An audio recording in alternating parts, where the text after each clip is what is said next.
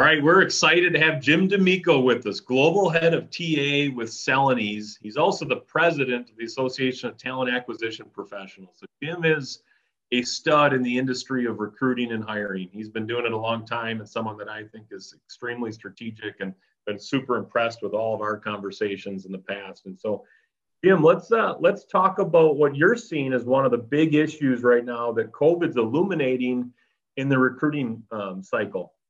Sure. Ben, and thanks for that that wonderful introduction. You know, I think the world of of you as well. So thank you. But you know, so prior to COVID, recruiting was hard, right? There were it was a big challenge to attract talent to come to your roles, right? You had to to do a lot of recruitment marketing. You had to have a lot to offer. People were very aware that they had value in the marketplace. COVID now has really changed that that marketplace. Candidates that what we used to call passive candidates are they're beyond passive now. They've become entrenched where they're at because there's a lot of fear in the candidate marketplace about making a change. So why would I leave a job that I have right now for a job that may be uncertain? Is there going to be a second wave? Is your company, if I have to work at your company, is it safe? Are you going to protect me? Um, there's a lot of concern. So we have seen a tremendous increase in the amount of time and effort it takes to attract talent to a new role, to even open them up to the, the concept. We're actually talking now, it's no longer about attraction, it's seduction, right? We have to seduce candidates um, you know, to to that point of making a decision to leave where they're at and take a risk and join another organization. And the way that we've done that is not through technology. We looked for technology to see if there was a way to help with that, but we went old school and we learned that that we have to focus on the stories that we tell. And we engaged a Hollywood screenwriter to help my team learn how to tell stories. That's awesome. Yeah, and and what we learned was one stories are not yoga babble. They're not corporate speak. They have to come from a point of personal truth, right? So this is not a fairy tale we're telling. This is a personal story about something that's important to the candidate and how that recruiter can show how they engaged with that same thing. So if we talk about safety um, this, of the organization, we can, you know, our recruiters can tell very personal stories about how our work from home policy has worked or how a return to office has worked or you know how quick we were to isolate people from the office say you know look we, we don't need to be here to to do this or if we are in our manufacturing plants where we do need to have people, how that's actually, you know, affected them and what we've done to make sure that not just our employees, but their families are safe. Uh, you know, as an example. And what we learned is, is you tell these stories with authenticity, but you have to be prepared that these stories are serialized. It's not a one call and done to convince a candidate anymore it's often a series of stories that keep them engaged. So the probably the biggest skill we learned, and everybody thinks they get this, Ben. Stories have a beginning, a middle, and an end.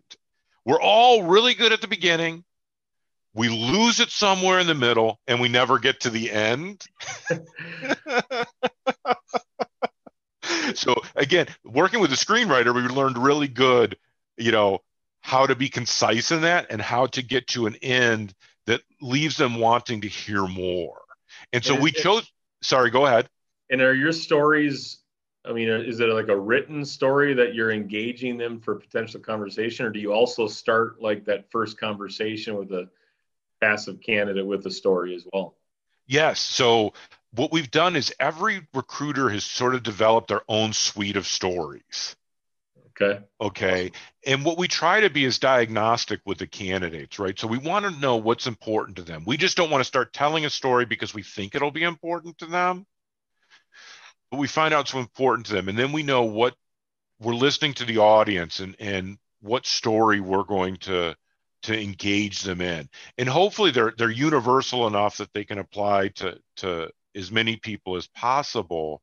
Um, but it's been really well received because the candidates know that one we're listening to them and two we're answering their concerns in a very personal way we're not giving them the corporate line we're not telling them the pie in the sky belief that recruiters will always tell you, right? Like you talk to a recruiter, they will tell you every day at three o'clock at their company, unicorns come running down the hallways and there's rainbows and gold everywhere, right? I mean, it's, yeah. And that's not how it is. So these are real things that people we, can connect with. We're always preaching two concepts in recruiting. One is, you know, understanding the company value proposition from the candidate perspective, yes. and then understanding the employee value proposition for that role. Yes. Um, you guys have probably.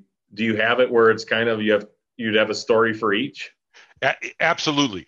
And I think, Ben, that's a huge disconnect that a lot of people don't realize. Like, yes, you have this sort of overarching company EVP, and those are really, those are your values. Those are the, the promises that you make to employees of the company. But what people want to know is, you know, what's in it for me and what's the culture like where I'm going to be. And each team has its own dynamic and its own personality and thus its own story. So we also have been working with you know our leaders. How can we engage them in storytelling with the candidates as well? How do they present their world in the terms of a relatable story? You know it's it's really good because you know we we come in and help companies with situational challenges and we ask them what the evp would be for this role.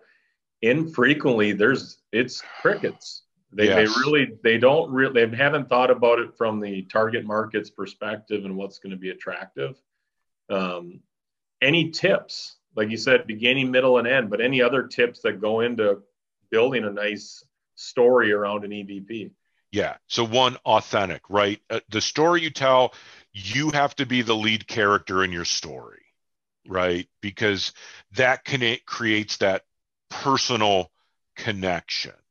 Also, again, what we learned is when you're telling a story, you're still listening, right? So you will get cues if they are getting bored or distracted or it's not resonating know how to change up and always leave the story with that little bit of of mystery that there's more to tell. Leave them wanting for more. So the screenwriter that we worked with had worked on house of cards and the walking dead and we had asked to work with her because we loved that those stories did that for us.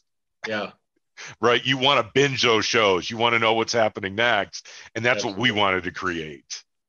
No that's really good. And i um you know, maybe we'll we'll end it with that. But I, th- I think it's just everyone going back probably and self-reflecting on what they're messaging and, um, you know, maybe a zero story mentality right now, and then reflecting on what what can their story be like and how can they start to incorporate in their recruiting um, process. Because if if recruiting is getting harder during COVID, the companies that want to recruit need to adjust.